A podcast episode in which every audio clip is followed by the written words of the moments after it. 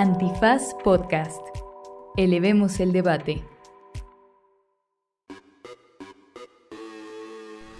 Buenos días, buenas tardes, buenas noches, bonita madrugada o cualquiera que sea la circunstancia beisbolística en la que esté usted en este preciso momento. Triste. Tristísimo. Mi La situación respuesta. beisbolística en este preciso momento es Triste. Tristérrimo. Pero muy orgulloso del papel que dio la selección mexicana de béisbol en este no. mundial y esperando que el proceso que se empezó se continúe en los siguientes Muy bien. mundiales. Fin del episodio. si usted no se enteró o no le interesa eh, y le quiere interesar, saber más sobre la Corte Penal Internacional y por qué giró una orden de aprehensión en contra de Putin, no se despegue después de, su- de nuestro largo análisis beisbolero. Y también, si quieres saber por qué los gringos quieren nombrar como terroristas a los cárteles del crimen organizado y ya el presidente mexicano se agarró a sombrerazos con los gringos intervencionistas, sigue escuchando este Derecho Remix. Pase todo el, toda la parte que hablamos de béisbol. Sí vamos a hablar de temas serios después de eso, pero El estábamos ¿Qué béisbol- muy, béisbol más- serio, exacto, ¿eh? qué más serio que el béisbol estábamos muy tristes. Disfrútalo porque esto es Derecho, Remix. Playball. Divulgación jurídica para quienes saben reír. Con Ixel Cisneros, Miguel Pulido y Andrés Torres Checa. Derecho Remix. Bienvenidas, bienvenidos, bienvenides a un episodio más pues, de Derecho Remix. Bien que animadísimo. Está de bajón, está de depre, está chipil, la verdad es que sí estamos chipis. está pachurrado. Güey, casi gana México. Casi. Casi gana México. Si, si por alguna razón usted no tuvo oportunidad de ver el por- Clásico Mundial de Béisbol, Si por alguna razón odia este país, debo decirles que mi corazón está abollado, está mancillado, está maltratado.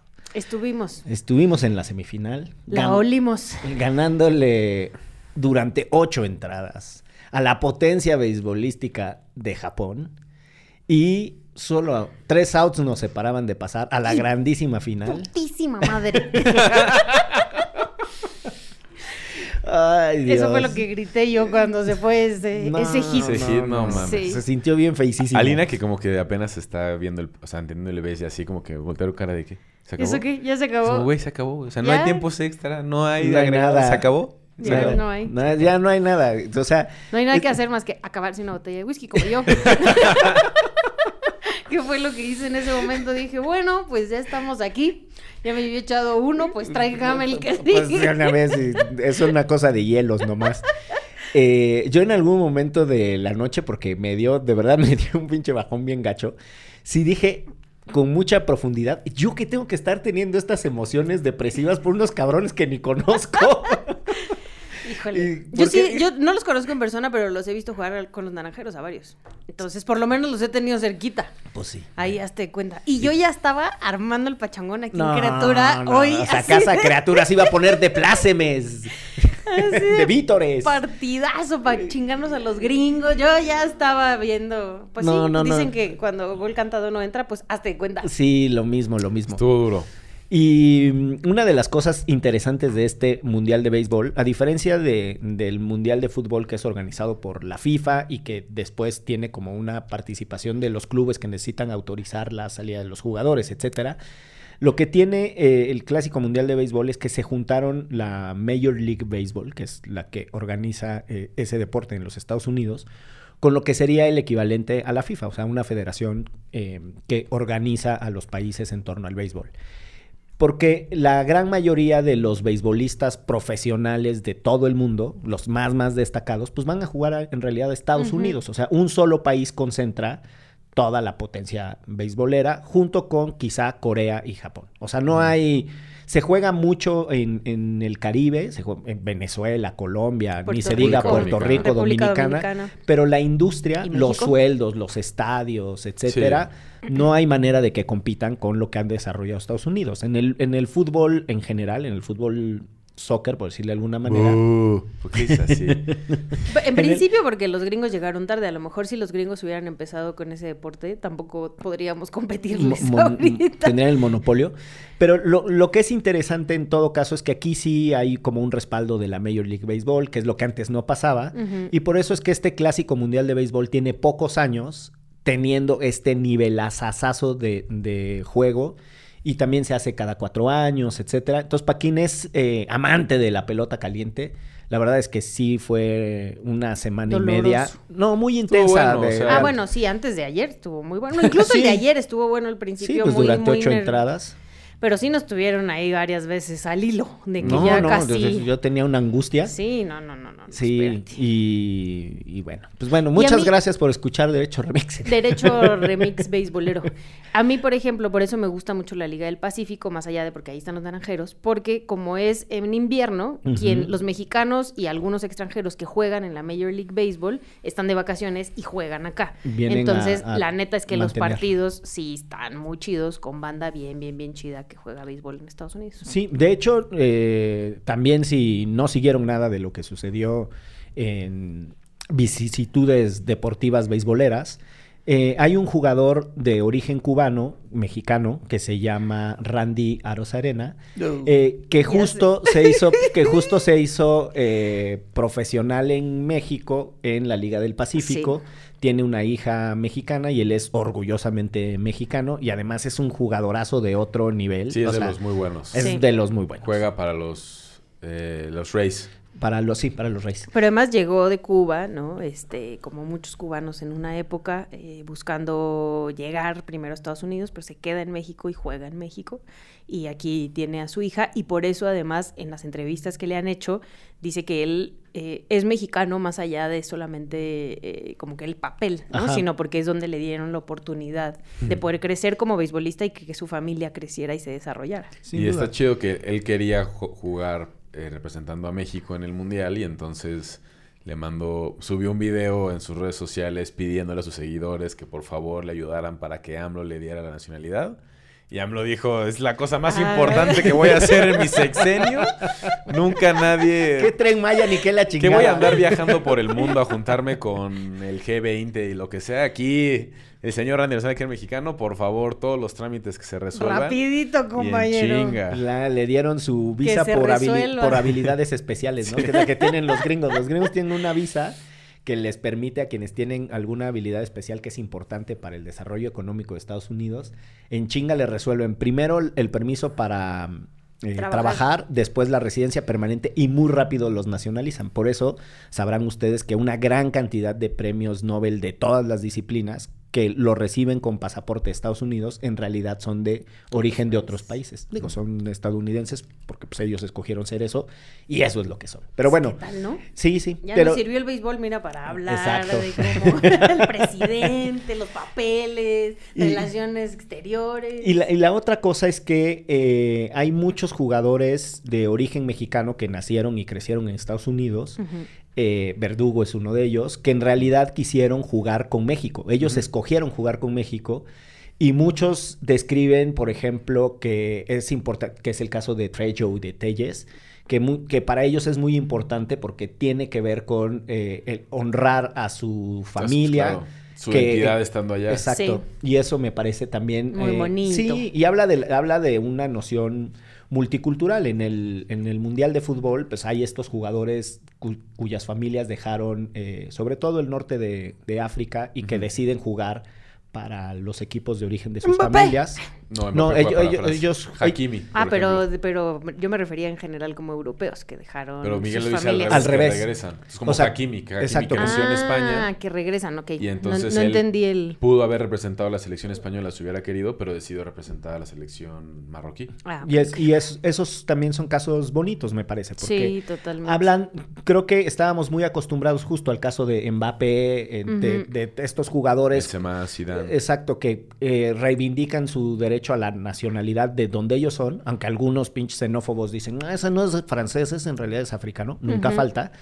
Eh, y me parece que el fenómeno a la Al inversa lo sí, habíamos visto menos, pero también es muy bonito, ¿no? Habla de que pues, el mundo ha cambiado, las fronteras tienen una funcionalidad muy rara, eh, pero bueno, en esas Y estamos. también había harto sonorense. De Sí. Hermosillo, de Navojoa, de Ciudad Obregón. Sí, sí, sí. Este, pues precisamente al que le hicieron la carrera de... Ah, pero ¿sabes qué es lo es, que de más Ciudad es de Ciudad Obregón. Sí, el último pitcher era de Ciudad Obregón. Eh, bueno, este, diciendo las cosas como son y hablando de fronteras y de... Sí, así y de lo que- pretexto. y de lo que sucede en el mundo, esa, esa brevísima introducción eh, nos permite llegar a uno de los temas que tiene sacudido al mundo y que es que le giraron una orden de aprehensión a Vladimir Putin y que ya fue a sacar su amparo. Ah, no va. Ah, pues ya trae amparo, ya trae amparo, no lo van a detener. Pero eso se puede, eso sirve de algo, es nada más es una llamarada de petate, diría mi abuelita. Es- Es interesante. Dejaremos que el internacionalista eh, Y se- pone cara se seria, ¿eh? Pone y- cara de y- seriedad. Estos son sus momentos. Nada más yo, diría una cosa, una cosa eh, antes de si esto sirve o no. Lo primero que te diría es que esto es bastante atípico. Sí. Eh, presidentes en funciones, o sea, jefes de Estado en funciones que hayan tenido tal cual una orden de aprehensión eh, de la CPI, de la Corte Penal Internacional, que yo recuerde, no hay. Es atípico en el mundo de los países desarrollados, porque sí ha habido algunas órdenes de aprehensión en contra de mandatarios en funciones. El presidente de Sudán también tiene una. El que es uno que anda fugitivo desde hace un chingo, ¿no? Sí, este. Pero no hay muchas, según. Sí, no, o digo- sea, es muy atípico. También la Corte Penal Internacional eh, tiene 30 casos. O sea, entre los resueltos y los no resueltos y los fugitivos y los no fugitivos. O sea. Es un organismo que trabaja a cuentagotas porque tiene que hacer muchísima chamba eh, y no es una cosa así como de, tenemos a 100 mil acá y la Interpol y tal. Entonces, eh, ¿qué fue lo que pasó? Pues si la Corte Penal Internacional emitió una orden de aprehensión en contra de Putin y de eh, la ministra, eh, una ministra de, no sé qué función tiene, que se llama María Alexienia Lova Belova. Eh, por crímenes de guerra relacionados con cómo eh, Rusia estuvo tratando a, eh, sobre todo, niños migrantes ucranianos. Y que la manera en la que se les trató viola los estatutos, viola el Estatuto de Roma, viola los códigos como de la guerra que están eh, contenidos en los convenios de Ginebra y que entonces cataloga como un crimen de guerra y se le puede emitir una orden de, una orden de aprehensión. Ahora, es muy interesante el caso porque Rusia no, o sea, firmó, pero ya no se salió del Estatuto de Roma. Entonces, ¿cómo funciona la Corte No, Penal? no reconoce, se- técnicamente se le dice que no reconoce, la reconoce. jurisdicción de la, la competencia de la Corte. Entonces, ¿cómo funciona? Eh, la Corte Penal Internacional, no confundirla con la Con- Corte Internacional de Justicia, no es un organismo de Naciones Unidas, ¿sí? Se crea a finales de los años 90, cuando se empieza a elaborar el Estatuto de Roma, y se ratifica en 2002, cuando Ujú. ya por fin se, se, se- termina de, de- trabajar el documento legal y ya se establece formalmente la Corte. No es un organismo de Naciones Unidas y tiene la singularidad de que procesa a individuos. Todas las demás cortes, la Corte Interamericana de Derechos Humanos, la Corte este, Internacional de Justicia, ju- juzga a estados. Como ya habíamos platicado acá, por ejemplo, el caso de México. El caso de México, cuando, de- cuando sentencian al caso Atenco, no están sentenciando a Enrique Peña Nieto, sino al Estado de mexicano por su actuar en el caso Atenco, al Estado Ujú. mexicano por su actuar en el caso Rosendo Radilla, y así. Pero la Corte Penal Internacional sí va por personas. Entonces, hay dos categorías como de crímenes, que son los crímenes de guerra y los crímenes de lesa humanidad, que son tan ojetes que dices, no, la persona que los cometió, que los ordenó, sí puede ser procesada por esa responsabilidad. Entonces ahí entra desaparición forzada, tortura, ejecuciones extrajudiciales. Son casos que también pueden llegar a estas otras instancias, pero bueno, la Corte Penal busca como procesar individuos. Por ahí han pasado gente que participó en el genocidio de Ruanda. Eh, bueno, no, el genocidio de Ruanda pasó por un tribunal ad hoc, pero por ejemplo, eh, s- El casos de Somalia. Yugoslavia, el de ¿Algún- Rado- Radovan Karadzic y Milosevic. Bueno, Milosevic nunca lo, nunca lo arrestan, pero... Algunos van a pasar por el tribunal ad hoc y otros van a pasar por la Corte inter- este, interna- eh, Penal de Justicia, en fin, penal internacional. Entonces llega este caso y... ¿Y sí, quién lo, o sea, ellos solitos empiezan a armar el caso o hay les fiscal. dice Hay jueces y juezas y fiscales que arman los casos. Tal cual. Exacto. Este, Pero a nivel a mundial. nivel mundial. este, Pero en muchos idiomas, madre. en muchos idiomas, este, muchas latitudes.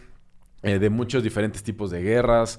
Y entonces, pues dan a conocer, el fiscal da a conocer que van en contra de, de estas dos personas, incluyendo a Vladimir Putin. Y entonces empieza esta conversación que dice Ixchel.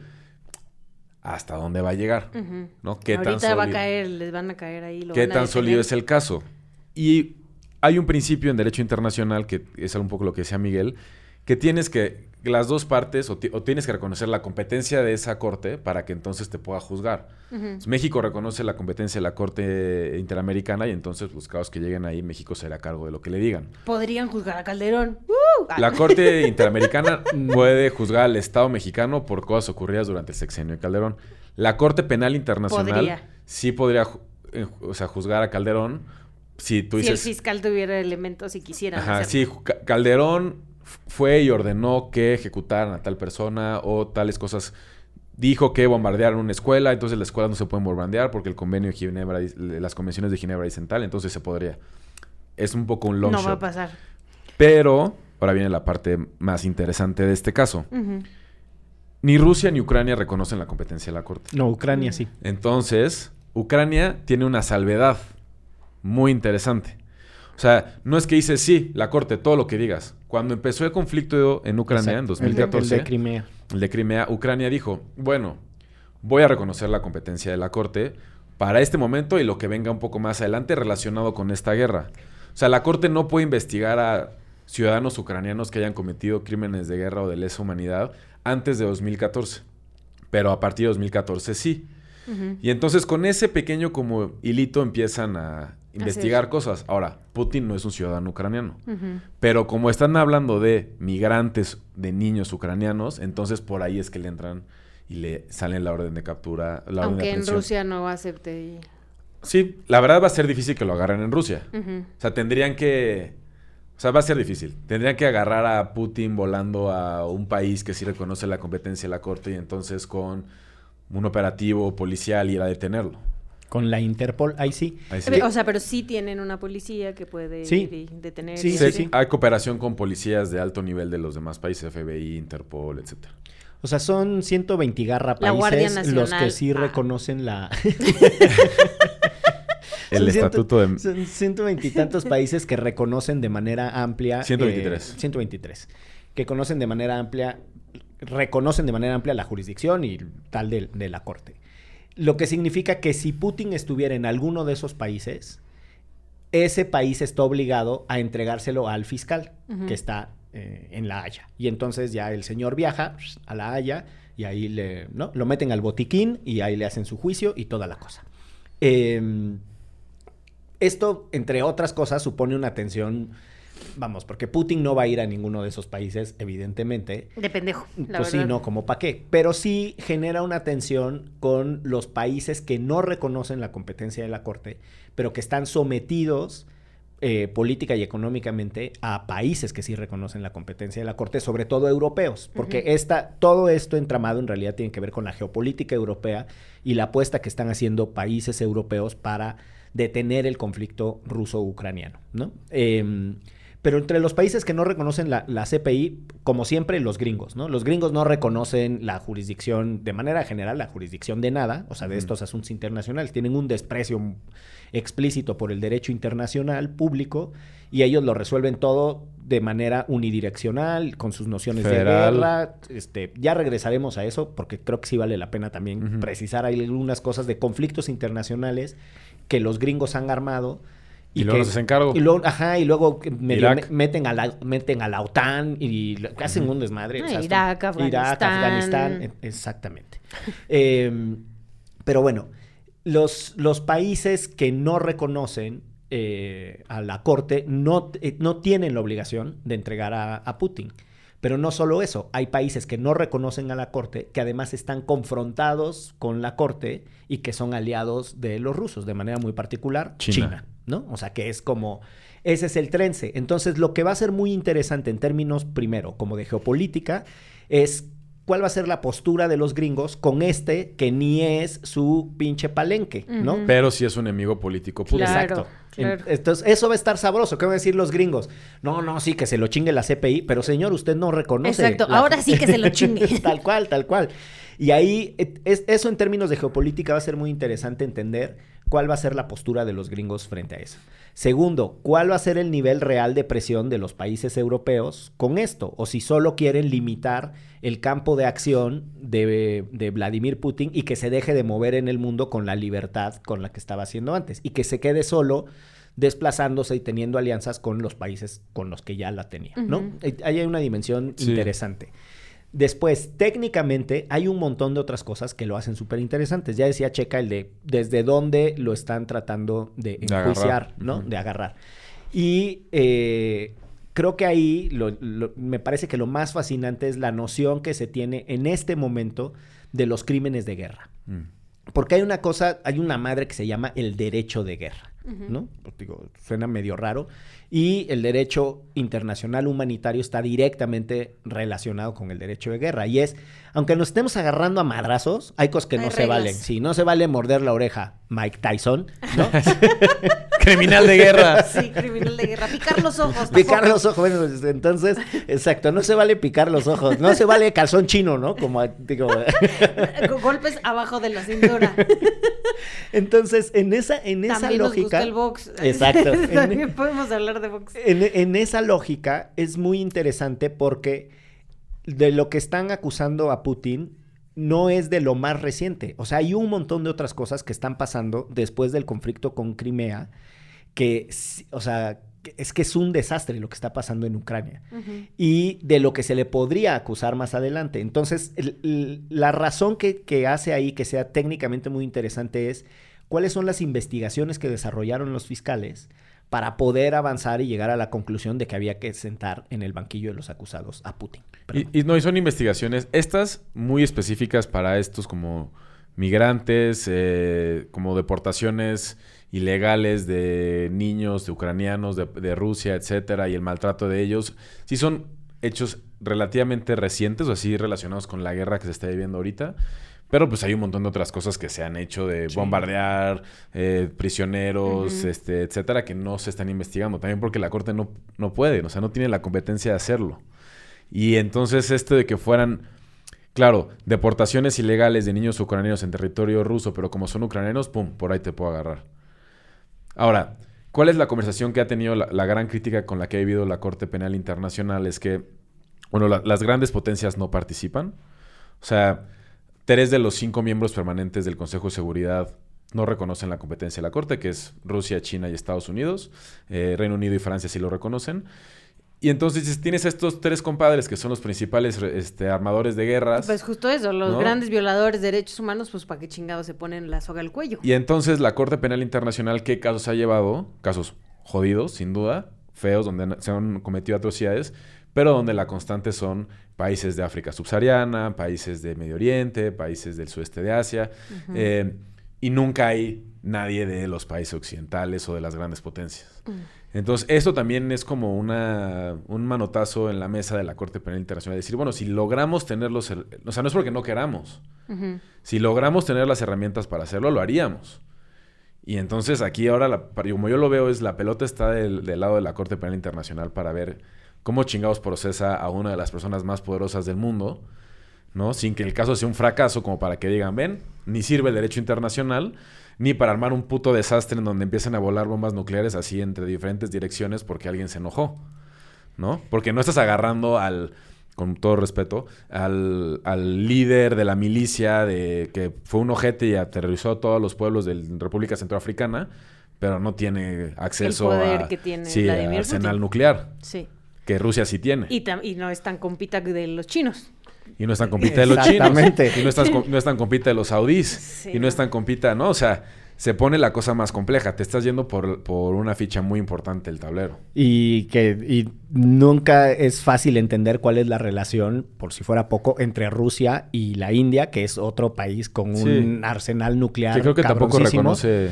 Eh, ya te digo. eh, no, tampoco reconoce a la India la competencia. Entonces, ahí hay una cosa como de los países que más armamento nuclear tienen y que más cagadero podrían armar en el mundo no reconocen a la CPI, ¿no? Es nuclear, Jacobo. Jacobo nuclear. Eh, para quienes no lo sepan, No lo sé. Yo no lo sé. hubo, un, hubo momento histórico. Chiste en- de antaño. Exacto, en la transmisión de eh, el inicio de la guerra de Irak, la primera, la que se llamó Tormenta del Desierto. Ah, la de Bush padre. eh, la de Bush padre. Y entonces cuando estaban en la, en la transmisión, la, La reportera, reportera. que estaba en, eh, en ese entonces en Irak, em, está encerrada y dice, estamos aquí en un búnker encerrados y es- ya empezaron los ataques y los bombardeos y entonces ella empieza Está a decir... muy nerviosa. es- está muy nerviosa. evidentemente muy nerviosa. Entra en una crisis de nervio y dice, es, el ataque es un ataque nuclear, Es Jacobo. nuclear, Jacobo, es nuclear. Y pues no, era todo menos nuclear, ¿no? Y entonces ahí... Culero sin duda, pero no Exacto. nuclear. Sí, no no, nuclear. pues, estar en esa pinche guerra, pues debe ser perrísimo. Pero hay una discusión sobre la pérdida del control de los reporteros en esas circunstancias. No manches, yo Y- también no, se acuerdan este el Salazar que Ah, empieza a llorar también al- El de al Televisa, aire, ¿no? El de Televisa. Sí. ajá. ¿En Irak? Eh, creo que sí fue, sí, pues justo la que cumplió ayer o antier este el aniversario, Ah, la de la invasión de Bush, pa- Bush hijo. Sí, La esa. después de las Torres Gemelas 2002. Estoy casi segura que es esa y también 2003. que empieza a llorar en vivo y, y fue muy criticado porque estaba llorando, pero pues la neta es que ya siento que Pues está culero, güey. sí, que llorar, uno no pues, sí. uno no sabe hasta que está ahí. Pues sí, sí. pues es que la locura de la cobertura de la guerra es este tremenda. Si quieren hacemos una pausa porque hay un par de Ya cosas. estamos acá. hay un par de cosas técnicas de la de la CPI que yo sé que con esto sí voy a mandar a Excel prendidísima de regreso después. Muy bien, así, mi tema de la cena de hoy, no saben lo me que urge, una, aprendí. me urge una peda para hablar de la cosa de la CPI. Pero vamos a una pausa en esto, que es ¿Derecho? Remix. beisbolero.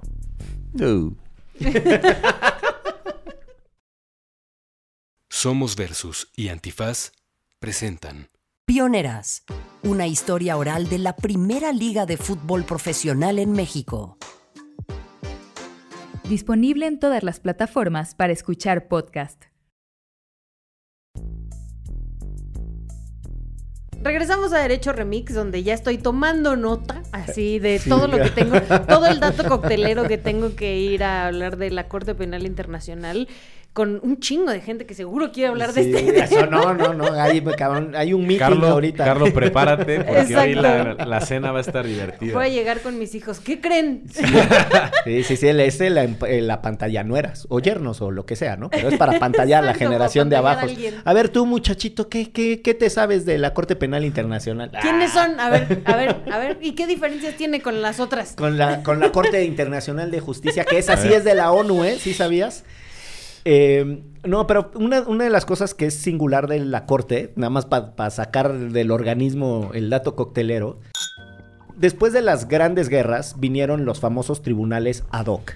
¿no? En los 90. Que- además Checa No, no, dijo- los de, los de antes, el de Ah, Nuremberg, Nuremberg y el de Tokio. y el de Tokio, ¿no? Exactamente. Checa habló de eso y yo era uno de mis cuestionamientos. ¿Eso qué es, compañeros? Ah. O sea, platíquenos. es- Ad hoc es como calzado, como Ajá. hecho a la medida. Ajá. Hecho a la medida, pero en ese caso en específico, ¿por qué hacían esos? Porque es, y hay una crítica y es a lo que se le llama la justicia de los vencedores. Entonces se agarran a madrazos en una guerra y los que ganan dicen, esos güeyes que empezaron la guerra se pasaron de lanza y cometieron un montón de tropelías. Y entonces los, ale- a los alemanes los llevan a los juicios de Nuremberg y a los japoneses los llevan a los, a los juicios de A los Tokio. de a, los, Tokio. a los tribunales de Tokio, que son muy famosos.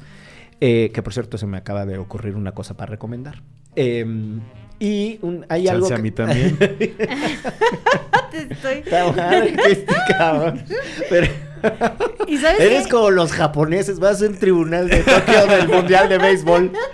Eh, y nada, y, o sea, lo que sabemos eh, todos es que los gringos han cometido tropelías en las guerras. En la Segunda Guerra Mundial, el lanzamiento de las dos bombas atómicas de lanza. de Fat Boy, Sí, no. una de ellas. Eh, es, cabrón, es un absurdo y destruyeron, mataron civiles a lo loco, que ya es, vamos, es, es, es un despropósito incluso en el marco de la guerra. Y nadie los juzgó, ¿no? Entonces, por eso En. Vietnam. En Vietnam, en sigue, Corea sigue, misma. Sigue la lista. Entonces, eh, esos crímenes juzgados en esos tribunales ad hoc eran problemáticos. Después, en los noventas, sobre todo a propósito del conflicto de la ex Yugoslavia, se reactiva la idea de que se necesita juzgar a individuos cuando cometen crímenes de guerra o de lesa humanidad. No son- Yugoslavia y no son- Ruanda. no son los mismos. Y Ruanda. Y ese es el origen de la CPI moderna que conocemos. Hay casos, o sea, primero son los tribunales ad hoc y luego hay casos ya de la CPI montada Que también están relacionados con esas guerras. Eh, o sea, ahí es una mezcla entre tribunales ad hoc y la CPI ya funcionando como este tribunal decir, a ver, no vamos a andar teniendo un pinche ministerio público y un juicio cada que se cometen crímenes, que, que- que haya una justicia global, internacional, permanente. Y que esa justicia penal, estrictamente penal, se dedique a estos dos tipos de crímenes. Están muy relacionados con las violaciones a derechos humanos, pero no investigan violaciones a derechos humanos. Están ceñidos a las nociones de violación al derecho humanitario, por eso son crímenes de guerra, que incluso en la guerra no se vale, ¿no? Insistimos. Y los otros que son los... De lesa humanidad. Los de lesa humanidad. Que ya es- son cosas muy, muy feas. feísimas, es feísimo. El genocidio es el mejor ejemplo, ¿no? O sea, el genocidio es un crimen de lesa humanidad. Entonces, eso es lo que configura a, a ese tribunal en donde ahorita andan correteando, según ellos, a Putin, ¿no? Pero, pues nada, digo, creo que, es, creo que es interesante entender que también en el derecho internacional la geopolítica juega un chingo, quiero insistir en eso, porque creo que la siguiente fase de, de esto es en dónde más están sucediendo cosas que son técnicamente consideradas conflictos. Y esto sí tiene que ver con tu pregunta de Calderón. Hay un caso que presentaron ciudadanos mexicanos ante la Corte Penal Internacional, entre ellos, por lo menos públicamente, quien se presentaba dando muchas declaraciones, Netzaí Sandoval, en su momento eh, director del, del Instituto de Defensoría Pública del Poder Judicial y además candidato al INE, al Instituto Nacional Electoral, eh, presentaron formalmente un expediente ante la Corte Penal Internacional. Y nada, el expediente pues está ahí, eh, se han reunido con el fiscal, eh, que, si mal no estoy es una mujer que ha dado algunas declaraciones Así, del la estudio. fiscal les ha dado el avión. Pero eso, eso es relevante por dos cosas. La noción de conflicto, que no, o sea, que, que no es fácil.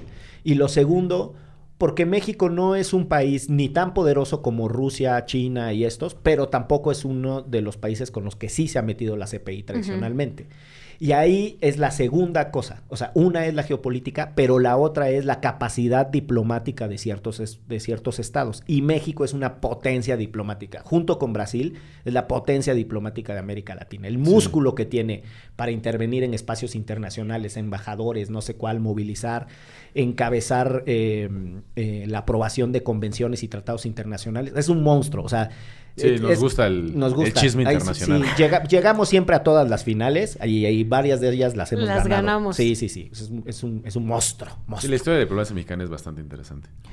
Y pues nada, y la otra cosa que les iba a decir a propósito de la Corte Penal Internacional es que hay un personaje que fue el primer fiscal de la Corte Penal Internacional que s- lleva por nombre Luis Moreno Ocampo. Y Luis Moreno Ocampo es más, su nombre es, eh, ha estado más recientemente en la memoria fresca de América Latina porque es el personaje central de la película Argentina 1985. Mm. Luis era el fiscal adjunto, es un jovencitito cuando lo mandan ahí de fiscal eh, adjunto Ya sabes en cuál el va su caso. recomendación, mira. eh, Se lo en, el, en el caso contra los militares de, de Argentina. Después de ese proceso, Luis Moreno Campo hace una cosa loquísima a finales de los 80s, principios de los 90s, y es que tiene un programa de televisión en Argentina, como los de Judge Judy y estos. Ah, y él, sí, enju- él enjuicia, así lleva problemas vecinales y la Ah, como chingada. caso cerrado. Exacto, y entonces nada, se hace un personaje de la televisión loquísima. Después de eso, es que la biografía de Luis es muy interesante. Después de eso, el cabrón termina en la de fiscal global en la CPI y es como, bueno, ya qué más puedo ser, ¿no? O sea, ya fui fiscal argentino, estrella de televisión, fiscal del mundo, ¿no? El fiscal de la Corte Penal Y dijo, Internacional. voy a ser presidente de Boca Juniors. No, casi, ca- mira, no andas tan lejos. Voy a llevar los casos contra la corrupción en la FIFA. Y entonces se convierte en la persona al interior de la FIFA responsable de investigar y perseguir los casos de corrupción. Y luego, cosa que no sale evidentemente en la película 1985, Luis tiene... eh, es- está un poquito defenestrado, dirían, en, en el mundo público, porque cuando empezaron todos estos, el, el- ¿A quién la eh? De lo- el- lo- no, los de la lana, los que el Chichicuilote Leaks y todos esos, el Ah. Panama Leaks y todos Ah, esos, sí. Este, Ese me lo perdí, pero párame si lo digo. ese era- el Papers eh, también eh, este, ser, El Panama Paper, sí. el Chichicuilote Leaks era el de todos este, eh, destaca- destacados veracruzanos. tenían su dinero en Electra. Puede ser. Eh, y ahí en, en- sale en uno de esos que el cabrón, que era el- la figura internacional de persecución contra la corrupción, Salió embarrado. salió embarrado y tenía un chingo de dinero en offshores.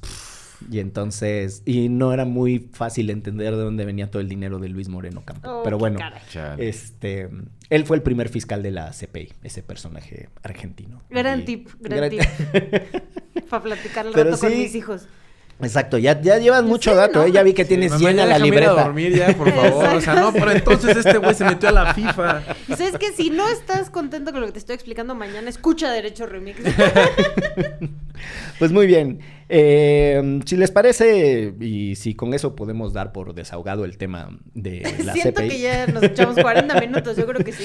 Este, el otro tema que está en la escaleta es, y a propósito de fronteras y de conflictos entre naciones, y a, a propósito de la geopolítica con los gringos, por eso les dije que íbamos a regresar a eso, el tema de que después de la mm, eh, trágica y lamentabilísima, eh, ¿cómo le podremos llamar? Asesinato de Pues- dos personas y secuestro de otras dos. Pues sí. Bueno, Así le podemos sí le podemos llamar.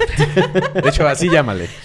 sí. Eh, después de que eh, un grupo de delincuencia organizada en la ciudad de Matamoros, Tamaulipas, eh, Me mata, moros, querido. ah, viva Rigo chingado. Si, vivo, vi- si Rigo viviera las cosas que viera. Sí, no, espérate. Y lo que sucedió ahí es que eh, un, hasta donde se entiende, eh, un grupo de la delincuencia organizada secuestra a ciudadanos de Estados Unidos con el típico alegato de que es confusión. Digo, no tendrían que secuestrar nadie a nadie, Sí. ¿no?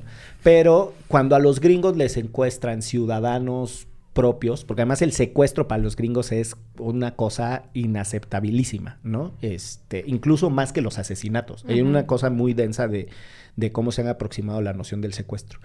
Entonces, et- et- empieza un, un rifirrafe, ahí una cosa entre el gobierno de Estados Unidos y el de México, y entre otras cosas dicen que ya se nos salió de las manos el problema de la delincuencia organizada y que pues, no estaría de más que nos echaran unos pinches bombardeos y que participaran echando el cotorreo. Que ¿no? llegaron los militares, ¿no? O sea, Ajá, que que mandaran a mandaran los militares, gringos porque nos denominaran como si fuéramos terroristas. Bueno, que los, los No, que- cárteles del crimen organizado fueran este como en la misma posición como si fueran un grupo terrorista, ¿no?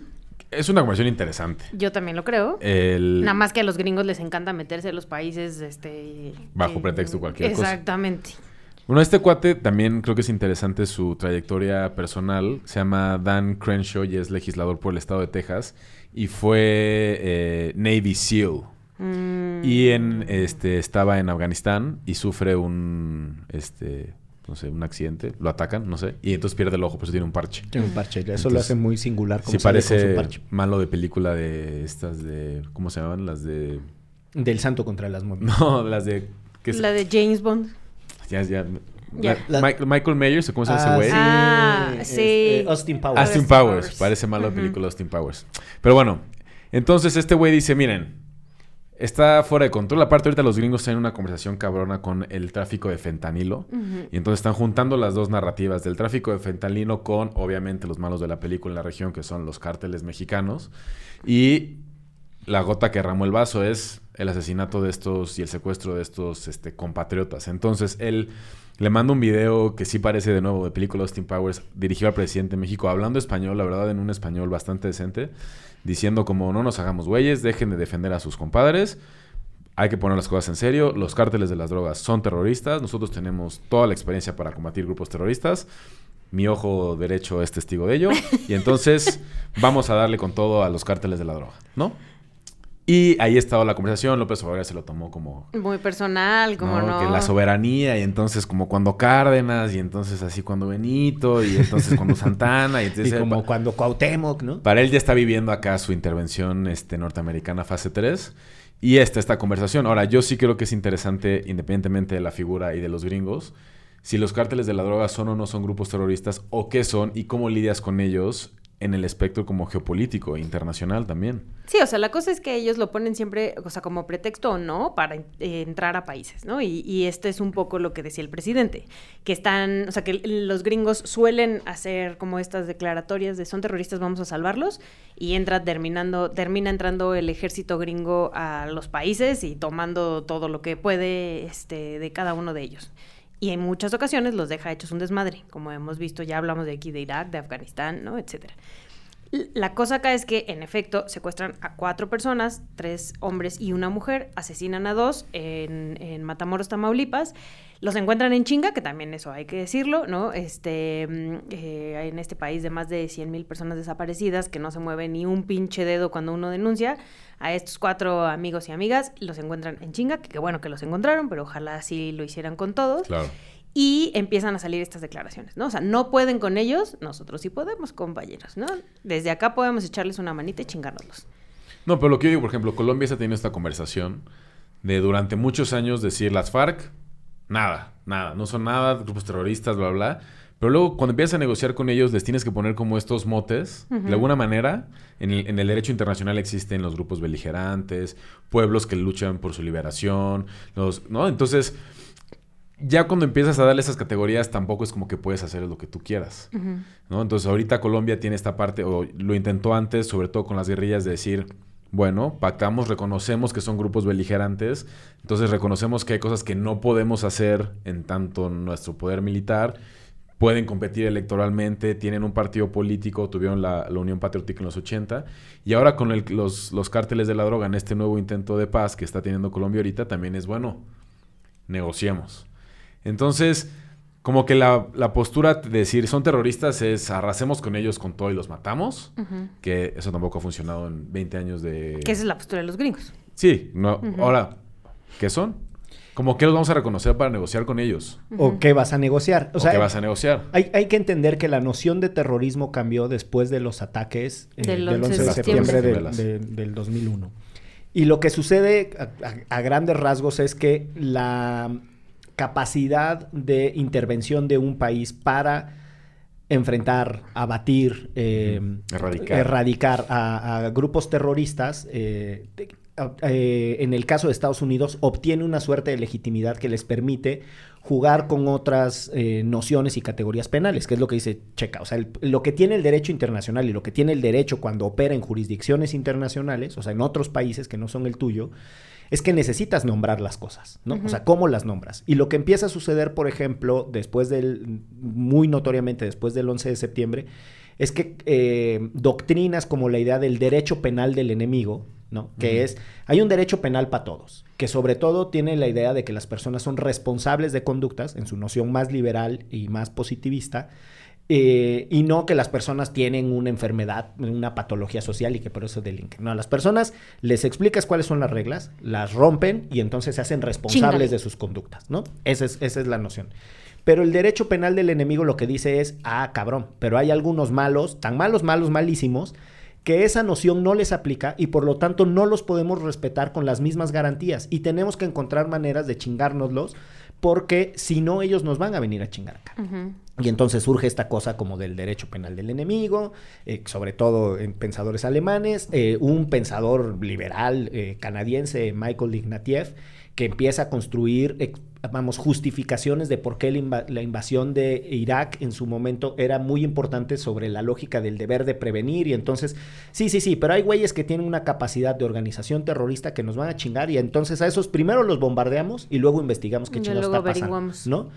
Y, y ese cambio eh, eh, en, la manera en la que se procesan las cosas desde Estados Unidos, sí es muy relevante para esta discusión. O sea, parece una pequeñez, pero que los gringos consideren a una organización criminal, una organización terrorista, habilita un chingo de dispositivos internos de Estados Unidos dentro de su legalidad para hacer muchas cosas. En, un contexto, perdón, perdón, en un contexto en el que los marcos de cooperación entre México y Estados Unidos están bastante débiles. O sea, es como también un buen pretexto para intentar reforzar esos marcos de cooperación, de vigilancia, de presencia de la DEA, de lo que en algún momento fue la iniciativa Mérida, de reforzar las fronteras. O sea, te permite volver a tener un pie en términos de vigilancia dentro de un país con el que ahorita no le estás llevando tan chido. Entonces es como el momento perfecto para decir, ah, son terroristas. ¿Por qué no fueron antes? O sea, si- son los mismos güeyes que sean culeradas hace 5, 10, 15 años. ¿Por qué ahora también a esas lecturas es interesante intentar entenderla? Que también es verdad que Joe Biden, ¿no? Y varios otros congresistas dijeron, güey, esta es una llamada de petate y no vamos a llegar a ese punto. Este es este güey y ya. Que la verdad es que la visión de él refleja la visión seguramente de muchas personas en Estados Unidos, Total. ¿no? O sea, Sí. que siempre han creído y siempre nos han llamado, bueno, tuvieron un presidente que su mejor este discurso era que nosotros éramos unos violadores, este, este agresivos y Narcos y narcos delincuentes. y delincuentes, y ¿no? algunos quizás buenos hombres. Y algunos, dos, tres buenos hombres. Entonces, o sea, sí, justo creo que, pero también Joe Biden, porque sabe que la relación en este momento no es buena, tampoco, o sea, está como, va a salir a decir, oh, tienes razón, estamos pensando si sí los vamos a hacer terroristas o no.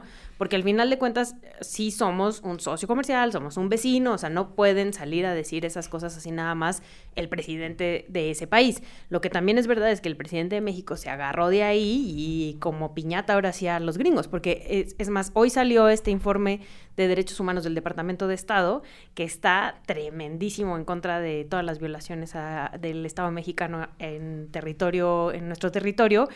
Habla de periodistas, de personas defensoras de derechos humanos, de cómo no hemos podido controlar este, el crimen, la corrupción, bla, bla, bla, bla, bla, bla. Y el presidente salió a decir, son unos mentirosos, le- así literalmente este, son unos mentirosos, eh, con todo respeto, también así lo dijo, con todo respeto son unos mentirosos, este, y les encanta intervenir en las políticas de otros países. ¿no? No, no, o sea, los gringos son una potencia mundial basada en el intervencionismo, eso es un hecho. Un hecho. Pero la justificación de su operación global y de andar de metiches en otras partes siempre tiene un asidero técnico muy interesante. Por eso importa esta discusión que no es cualquier cosa. En su momento Trump le pidió a su equipo jurídico que explorara qué cosas se podían hacer para atacar a grupos que estaban en el extranjero y poniendo en riesgo la seguridad nacional y ciertas eh, categorías que jurídicamente están protegidas. Por eso ese debate no es menor y parte de lo que Trump intentó explorar con su equipo jurídico es si podían hacer bombardeos selectivos a laboratorios que ellos tuvieran geolocalizados. Entonces uno cree que esas madres son como medio de película, que a lo mejor al presidente se le está subiendo este el tepache nacionalista, pero no, los gringos son bien cabrones. Sí, Si claro. un pinche loco entra en paranoia, con el poder de ser un, un representante eh, en el Congreso de Estados Unidos, porque además ahí se aprueban los presupuestos de guerra. ¿no? Hay una película de Tom Hanks sobre un famoso congresista de Estados Unidos que durante muchos años encontró la manera de financiar clandestinamente a las fuerzas que resistían en Afganistán a los rusos, ¿no? Y es cuando se le salen de control, eso ya no lo cuenta la pinche película. Y se crea Al-Qaeda. Y, y se crean primero los talibanes y después Al Qaeda, ¿no? Pero bueno, lo que quiero decir es esas cosas, cómo interpretan a los grupos que los ponen en riesgo desde fuera y sus nociones de operación global terminan teniendo implicaciones reales en cómo se asigna el presupuesto, cómo te tratan jurídicamente, si controlan eh, o no las operaciones financieras internacionales, si van tras los activos de ciertos grupos que ellos consideran que están financiando a estos grupos terroristas, etcétera. O sea, es un debate no menor. Sí, eh, ¿no? Y me parece que, insisto, con las locuras que han llegado a hacer los gringos cuando se sienten bajo ataque y bajo riesgo, ir y bombardear y descagar países porque entienden que desde ahí se financiaban a grupos terroristas, pues nos suena ahorita como muy, muy lejano, porque geográficamente sucedió en otra parte del mundo, pero hay que entender que nosotros somos la frontera de junto. Entonces, a lo mejor no nos van a venir a bombardear, pero que ese debate va a incrementar la presión político, económica que van a tener sobre nosotros, es un hecho. Sin Seguro. duda, y además en este contexto que mencionaba Checa, donde antes tenían mucha más injerencia, la verdad, y este presidente ha dicho, nanay, ¿no? Y todos sus, que los de la DEA, que si vienen aquí, me van a pasar lista y yo voy a saber dónde están todos y nada que se están metiendo en nuestras investigaciones locales, y, o sea, y sí se los traen más cortitos que en otros gobiernos, sin duda. Entonces, pues también están perdiendo el control y eso a los gringos nunca les ha gustado. Totalmente. Bueno, pues si les parece, vamos dando paso a la tradicional y poderosa recomendiza. Eh, quiero comenzar con el... ¿Vieron esta película nominada al Oscar Argentina 1985? Bueno, yo no la he visto, entonces no la puedo recomendar. Este. Pero es que capaz con tal de chingar, pero por suerte no va a recomendar eso. Así, es más, no la he visto, pero se las recomiendo para, chingarme a Miguel. voy a, voy recomendar dos que estoy seguro que no hay manera que lleguen a ellas. Es una página de la ley este, agraria. Yo tengo dos recomendaciones. Sí. No recuerdo si esta ya la había recomendado antes, entonces, pues sí, sí, dispensen. Una es una serie que se llama Llamadas. Eh, Calls, que está en Apple, Apple TV, por si son de esos que pagan Apple TV y nada más No saben qué ver. ocasionalmente van a ver ahí de que Ted Lasso y nada más. Ah, mande. Esta serie está muy interesante porque cada episodio es, como su nombre lo indica, una llamada telefónica entre dos o tres personas, pero tú nunca ves a los actores, o sea, solamente ves en la pantalla así Miguel, Ixchel y como la onda de que, de que están teniendo una llamada telefónica. Y es medio experimental, luego la parte visual se vuelve medio así medio pachecona.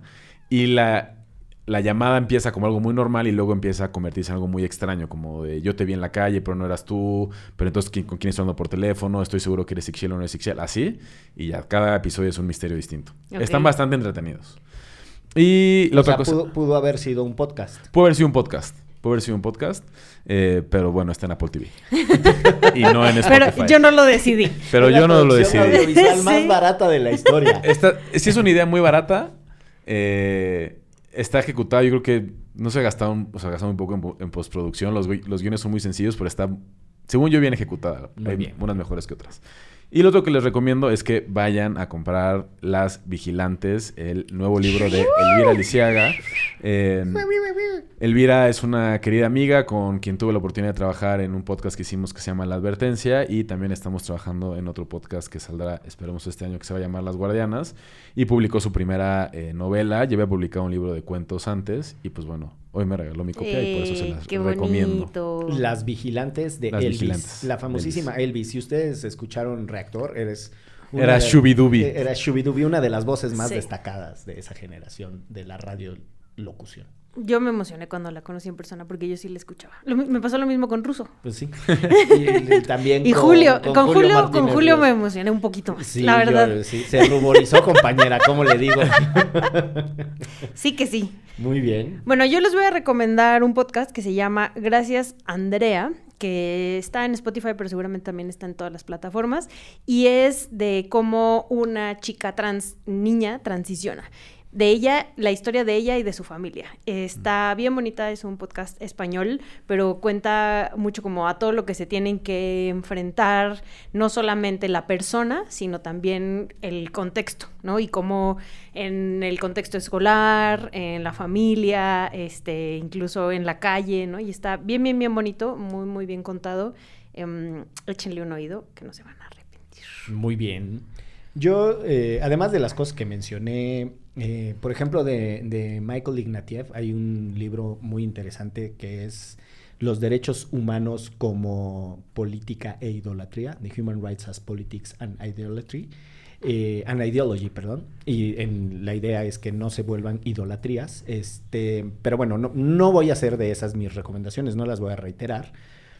Pero sí les recomiendo una película muy bonita, bueno, muy intensa, más que bonita, que trata sobre el conflicto en la ex Yugoslavia que se llama Welcome to Sarajevo. Bienvenidos a Ah, Sarajevo, supongo que la debieron haber traducido, con Woody Harrelson, y que precisamente tiene el tema de los periodistas, me acordé de eso, de los periodistas y cómo cubren la guerra y los límites de de la ética y del involucramiento del periodista sí o no con uno de los dos bandos. Es, es un peliculón. ¿No es Eh, uno que se activa unas minas? No. Eh, no, la el de que des- tiene que desactivar unas minas y se queda en medio se Sí. llama Tierra de Nadie. esa Y cosa es durísima. durísima, durísima. Que también es sobre unos periodistas y También, después también. un güey que se queda, que le dicen, güey, ya vienen los cascos azules por ti. Y que, Ah, "Ay, no bueno, ya, ya, bueno, vean esa película. Sí, no, spoilers. Eh, sí, perdón, perdón. Bueno, es que esa no estaba programada para hacer recomenda- recomendación en mi cabeza. Tierra de Nadie es otro peliculón y es que es el mismo conflicto. Es el mismo confli- conflicto, por es eso lo mismo- pensé. Es el mismo conflicto. Eh, Esa no la he visto. entonces, esas dos son grandes películas. Bueno, y la otra eh, recomendación es un libro que se llama Juicio al Mal Absoluto o Trial to Radical Evil. Porque primero lo escribió en inglés Carlos Santiago Nino, que es un, un filósofo, que por cierto es el ideólogo de los juicios contra la junta militar en Argentina. Él con otro güey que se apellida Malamud eh, organizan un congreso en, en Alemania, en Berlín, este, y desde ahí empiezan a, a tener una plataforma técnica de diálogo político con los candidatos que iban a competir para cuando se había acordado la sucesión presidencial con la caída de las juntas militares. Y el único que les compra el cuento es Raúl Alfonsín, y después se ven en el vericueto decir, bueno, necesitamos una salida de técnica procesal penal. Todo eso no se ve en la película de 1985, pero es una gran, gran historia de cómo estos güeyes deciden utilizar la justicia militar, porque esa sí era oral en ese entonces, Mm. para llevar los juicios, pero haciéndolo desde la acusación civil. civil. No, es- una, es una solución técnica brillante.